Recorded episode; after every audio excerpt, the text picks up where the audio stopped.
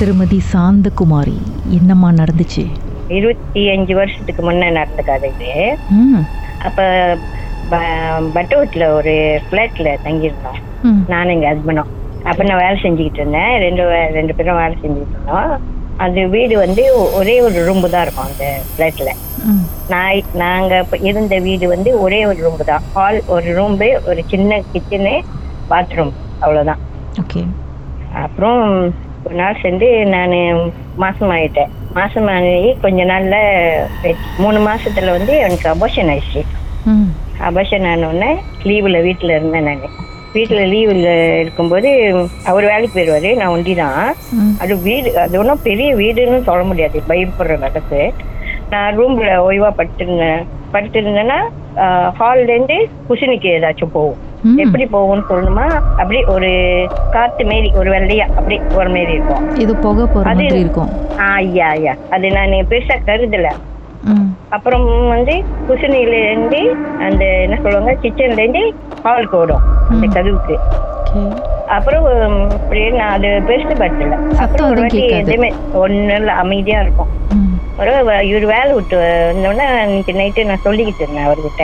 இந்த மாதிரி தெ- தெரியுது எனக்கு அப்படின்னு. அவரு ஒன்றும் இல்லை நீ வேற ஏன் அது இது நினச்சிக்கிட்டு இருக்க? அப்படின்ட்டு அப்போ அதோட இருந்துட்டுமா அப்புறம் இது தொடர்ந்து இருந்துச்சு. ஆனா ஒரு வாட்டி நான் நீ புக்கு படிச்சுக்கிட்டு இருந்தேன் கடை அந்த மெட்டீரியல் படிச்சுக்கிட்டு ம்.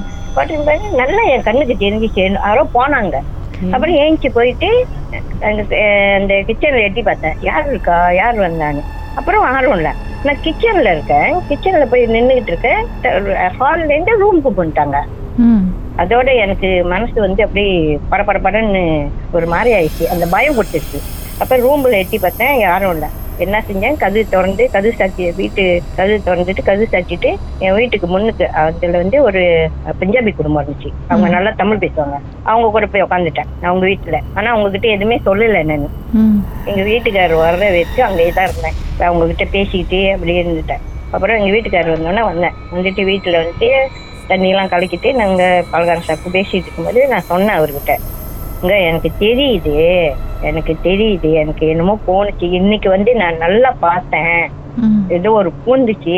கிச்சன்லயும் பூந்துச்சு. கிச்சனுக்கு போனாங்க ரூம்ல போறது எனக்கு தெரியுது. அந்த டேல நீங்க பார்த்ததும் வந்து அதே வெள்ளை புகை மாதிரி. புகை மாரி தான் ஆனா எனக்கு நல்லா தெரியுது. அப்புறம் இவர் எடுத்தோன்னே என்ன சொல்லிட்டாரு? இவருக்கு அந்த மாதிரி சொன்னா அவருக்கு பிடிக்காது. நம்பிக்கை இல்லை. வீட்டுல அப்படி இருக்குன்னா நம்ம போய் எங்க படுக்கிறது? வேணா வெளியே போய் தங்கிக்கோ அப்படின்ட்டாரு. மூஞ்சில அடிச்ச மாதிரி சொல்லிட்டாரு. ஆமா பயம். அவருக்கு வந்து அது என்ன வீட்டுல அது இருக்கு இது இருக்கு அப்படின்னா அப்பனா வெளியே போய் படுத்துக்கலாமா வீட்டுக்குள்ளதான் ஏதோ இருக்குன்னு அதோட இது ஒன்றும் பேச முடியாது. இவருக்கிட்டன்ட்டு நான் இருந்துட்டேன். அந்த நேரத்துல ஒரு ரெண்டு நாள் சேர்ந்து எங்க எங்க என் ஃபேமிலி எங்க அக்கா பிள்ளைங்க எங்க அக்கா எல்லாம் வந்திருந்தாங்க வீட்டுக்கு அங்க. அப்ப நான் லீவ்ல தானே இருக்கேன். வந்து பார்த்துட்டு நீ அப்ப அந்த அங்க ரூம்ல எல்லாம் தங்குறோம். அங்க எல்லாம் படிச்சுட்டாங்க பிள்ளைங்க எல்லாம் நானும் அவங்க கூட எல்லாம். அப்ப எங்க அக்கா மக ஒருத்தங்க இருக்காங்க. அவங்க பெரியவங்க அவங்க மூத்த பிள்ளை. அவங்களும் ஒன்றும் அப்ப ஒன்றும் கல்யாணம் இல்லை அவங்களும். அவங்களுக்கு வந்து ராத்திரியில என்னமோ பார்த்துட்டு வெள்ளனே ஏஞ்சிட்டாங்க அவங்க.